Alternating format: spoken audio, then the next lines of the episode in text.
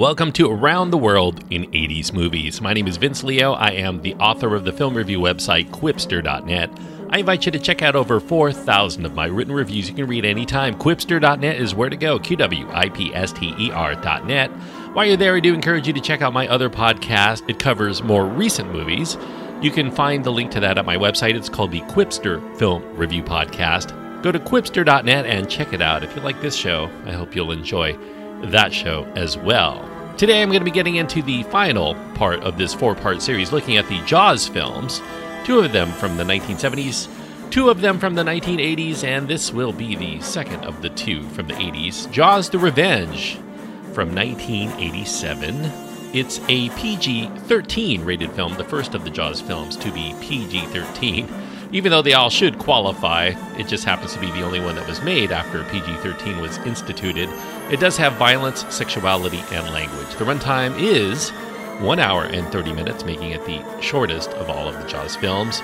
Lorraine Gary is the main star. Lance Guest, Mario Van Peebles, Michael Caine, Karen Young, Judith Barsi, and Lynn Whitfield are in the film. The director this time out is Joseph Sargent, and the screenplay credited to Michael de Guzman. Now, if you listen to my episode on Jaws 3D, you know that that film began as a National Lampoon project. They were trying to make that third Jaws film this tongue in cheek comedy named Jaws 3 People Zero. Well, the idea came around again here for a humorous effort for their fourth entry. This time, this would not be related to the National Lampoon effort or the prior Jaws entries at all it would have a killer shark as the antagonist, but it was meant to be a comedy. Universal's motion picture chair, Frank Price, he developed this Jaws comedy. It would be surrounding the surf punk culture in Malibu. Steve De Jarnatt was drafting a script for that. But in 1986, Universal Pictures experienced a very bad run of films without a single movie among the top money earners of the year. Their highest grossing films for that year were Out of Africa and Legal Eagles, but those were both so expensive to produce that they were not really profitable. And other high budget comedies that they made that year, Howard the Duck, Brighton Beach Memoirs, and Brazil, they were major busts at the box office. So MCA president Sid Sheinberg, he knew that Universal needed a hit and in a hurry, but it wouldn't be by throwing away their most lucrative franchise by making a pricey comedy unrelated to the first film. On top of this, Sheinberg did not care for De Jarnatt's script because it didn't have a part for his wife, Lorraine Gary, who had not been working in the many years after appearing in the first two Jaws films. After seeing 20th Century Fox score big with their action sci fi horror blockbuster called Aliens, Sheinberg felt that his wife's character, Ellen Brody, could be the next Ellen Ripley, pitting her against this unstoppable killing machine of her own in the next Jaws film. If they did Jaws right, if they brought terror with the same kind of emotional underpinning for the heroine, this could be the cash bonanza that they needed, and it might make Lorraine Gary a sought after actress again, something Sheinberg definitely wanted to do. So Universal, they rushed to put the film into production, they wanted it for a summer release, just like the other Jaws films. They scheduled about nine months from the idea to its release, instead of the typical two years that are normally allotted to major film releases. Sheinberg was personally taking hold of this new Jaws film. He cut through many of the hurdles that tended to slow down a movie schedule, including putting together the shark builders and the visual effects crew before a script was even in development or a director attached at a substantial pre production cost. He read all the revisions and attended the planning meetings to make sure everything was on course to hit their deadline throughout the production. When Sheinberg first told his wife, Lorraine Gary, about his plans, she thought her, her, husband must be joking. Gary had not worked as an actress since Steven Spielberg's 1941 back in 1979. In fact, she had stopped trying at all once the phone no longer rang for parts for her to play.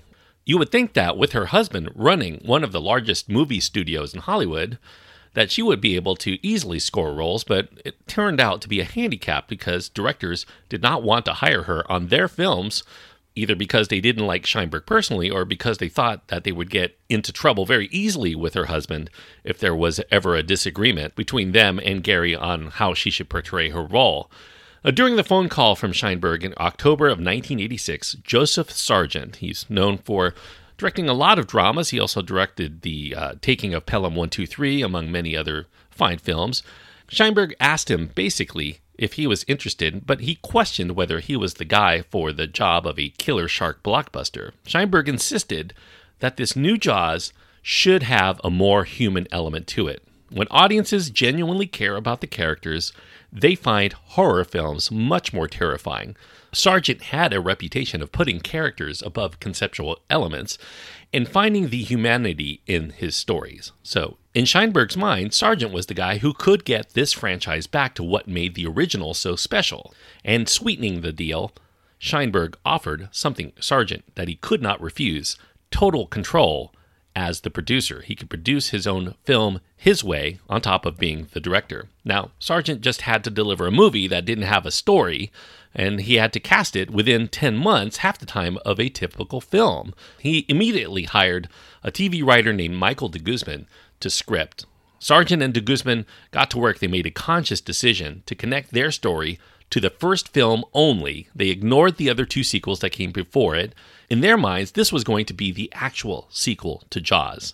But given no guidance on what the studio wanted other than Ellen Brody was the protagonist, they planned to have Martin Brody die at the beginning, a moving funeral after that, and then the rest of the story would focus on Ellen Brody getting revenge on the shark that killed her husband. After turning in their draft, Sheinberg loved that angle, and the execs at Universal felt that they really had something special going. Sheinberg was so enamored of this story, he sent a copy to Steven Spielberg, who replied that he had only gotten 18 pages in, but could read no more because it brought back too many memories. He wished Joseph Sargent well. He knew from experience that a Jaws shoot was the most difficult of all shoots. Despite vowing to never return, Universal hoped that Roy Scheider would come back if his character died at the beginning of the film, but Scheider was really not interested. Universal asked him, name his price. Scheider said, okay, a million dollars.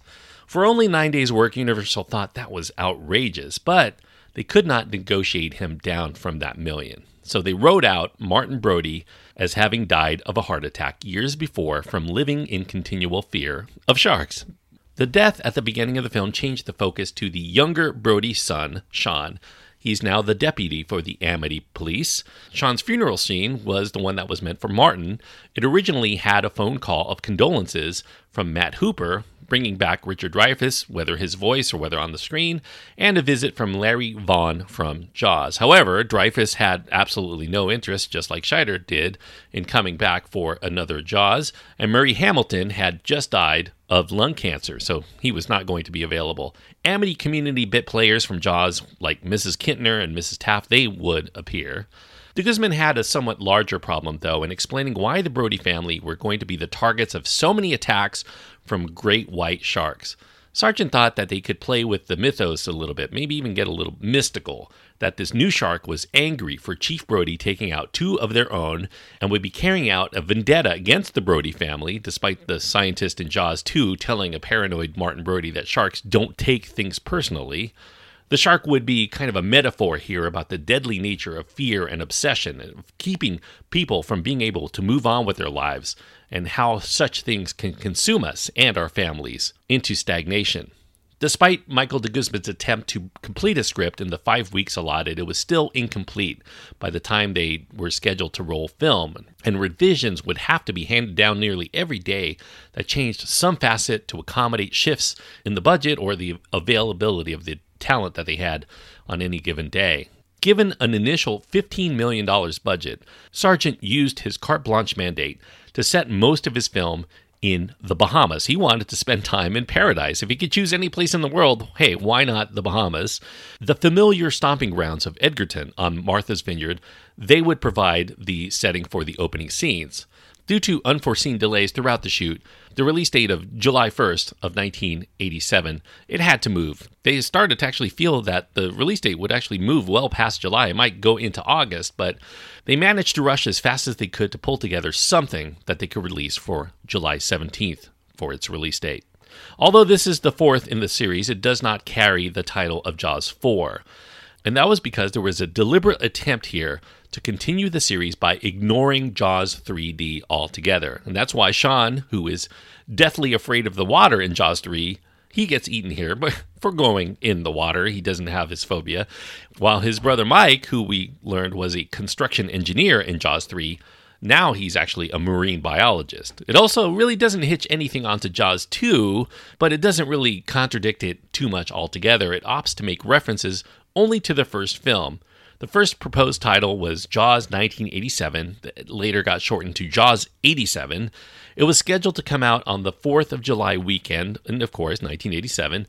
Eventually, they changed the title to Jaws the Revenge, and that was in an attempt to continue the series with chapter names instead of numbers. So that going forward, all of the Jaws films would not necessarily be continuations of the previous film. They would be much more episodic. New characters, new adventures, so to speak. Michael Caine here, he plays Hoagie, the air taxi pilot. He takes the remaining Brody family to Nassau, where the waters are said to be too warm for the liking of great white sharks. The setting is winter, though. That makes it the coldest time of the year for the waters. And that's where Mike Brody works as a marine biologist. While in a new and beautiful place, Ellen lets her guard down and she begins this flirtatious relationship with Hoagie. Soon, they have an unexpected visitor in the ocean, of course, that seems to only have a taste for the Brody family. Michael Caine says he took up Jaws the Revenge because his films were too boring for his 13 year old daughter. This would be the first movie that he made that she and her friends would enjoy. Of course, the $1.5 million that he received to do the film, that's two and a half times Gary's paycheck. While enjoying this Bahamian vacation, that might be much more of the real answer. The one downside for Michael Caine was that he missed being in Hollywood to accept his first ever Oscar. He got Best Supporting Actor for Hannah and Her Sisters because there was a lot of bad weather and that caused multiple delays because of not only the weather but malfunctioning mechanical sharks.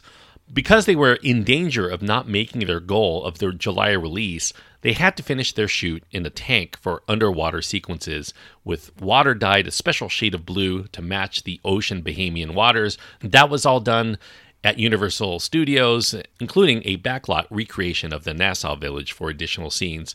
These delays also caused Michael Caine to be unavailable for his next scheduled movie, and that was Switching Channels. His part would eventually get recast with Burt Reynolds because they could not wait any longer. Now, while promoting the film, Michael Caine called Jaws 2 and 3 so awful, he was rooting for the shark for those films, and he thought, you know, this was a chance to redeem the franchise. He did not realize until later that most fans of the series considered Jaws the Revenge to be the worst of them all. And once he found out that Jaws the Revenge was even more critically panned than the other sequels, Caine glibly responded that though it may be terrible, and he never did watch it, the house that he built with the money he received is terrific. He also said that he would always have a fondness for his time making Jaws the Revenge because of not only that house, but his Oscar win and a great vacation. Mario Van Peebles, he initially turned down the role of Jake, the assistant to Michael Brody. He had been turned off by Jaws 3D and he thought this was just going to be more of the same. But he did read the script and it caused him to change his mind because the character that they wanted him to play was entirely different than anything he had played before.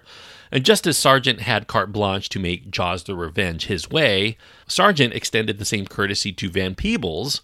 Van Peebles created the Jamaican accented Jake and his personality, including pretty much all of his dialogue. Henry Miller, he took over for Joel Alves in constructing these new sharks, about seven different variations of the shark in total, including four that were about 23 feet long, and that required the work of about 85 craftspeople and technicians to put together and manipulate. And one of the sharks used in the underwater shots, it needed a self propelled prop, and it was created by altering the five foot mechanized whale that was created by Industrial Light and Magic for Star Trek IV The Voyage Home. To promote the film, as with Jaws 2, Hank Searls wrote a novelization based on one of the early scripts. And once again, when you read some of these novelizations based on early scripts, it usually will reveal several subplots that were written out of the final draft, and that's certainly the case for Jaws the Revenge. I think the biggest among all of the reveals, if you read the novelization of where they wanted to go with the movie, that there was an actual reason beyond just simple revenge for the shark targeting the Brodies. In the novelization, based on that early script, the shark is actually under the control of this Haitian witch doctor named Papa Jacques. Jacques, in the story, becomes Michael Brody's sworn enemy after he gets called out as a con artist by Mike Brody for exploiting the Bahamians. So he puts a curse on the Brody family by controlling this shark to attack them whenever they go in the ocean and to show Mike how legit his powers truly are. In the end, when the shark is killed, Papa Jacques dies with it, as he and the shark were one and the same. That definitely would make sense for Jaws the Revenge. It would be a revenge story, Papa Jacques' revenge story, instead of just some shark who we have to presume is somehow friends or cousins or somehow related to the other sharks that we've seen in the prior movies. Now, there were other subplots too that were cut out. Hoagie had a money laundering and drug running backstory that put his life in constant danger from vicious gangsters. Hoagie later gets revealed as actually a good guy. He's an undercover DEA agent who's trying to take down this drug lord who's responsible for his daughter's death. And we also learn that the shark is indeed the offspring of the sharks from Jaws and Jaws 2, born as she was electrocuted during Jaws 2, if you can believe that. So, even with these subplots, maybe it would not have made such a great movie after all. Now, five days following the release of the film into theaters in July 17th of 1987, Universal decided to reshoot the ending in the tank at the Universal backlot because audiences hated Mario Van Peebles' character Jake dying in the mouth of the shark. So, instead, he is shown to miraculously survive that complete mauling in the mouth of the shark. And this new ending was specifically for foreign prints, but it also made its way to television showings as well as home video releases. They tended to think that this made for a better film experience for most people. They also added an introductory voiceover narration and had the, the narrator talking about fate or circumstances that was driving the shark's behavior. And there are also two different endings that were done for the shark. In the theatrical version, the shark is gored by the sailboat's bowsprit and then bleeds out and then sinks to the bottom of the ocean. And this ending was done because Sid Sheinberg mandated that Joseph Sargent have the shark die in a manner that is completely different from the other films, and this was the best he could think of. In home video releases, though, the shark inexplicably explodes upon getting impaled, which ironically happens in the first film. So, not exactly sure why the shark explodes or why they decided that would be more exciting, but apparently they thought that the ending that was originally done for the theatrical release was just kind of boring for some of the viewers and they needed an explosion. The final cost of Jaws the Revenge was $23 million, so it went bit over its budget, not including advertising or promotional costs either. Despite debuting at number three in its first week of release, word of mouth was not kind to the film and it fell out of the top 10 by week three. And all told, it grossed about $20 million in the United States. Not a very big amount, but it did score another $31 million worldwide, and that brought its grand total to $51 million. So, guess it didn't really lose any money, didn't really make that much money either, but despite Sid Sheinberg trying to recharge his wife's acting career, Jaws the Revenge, it did mark Lorraine Gary's final acting credit. It really did backfire for that intent, and it would also mark the end of Joseph Sargent as a director of big screen films, as well as for Michael de Guzman as a screenwriter of big screen films.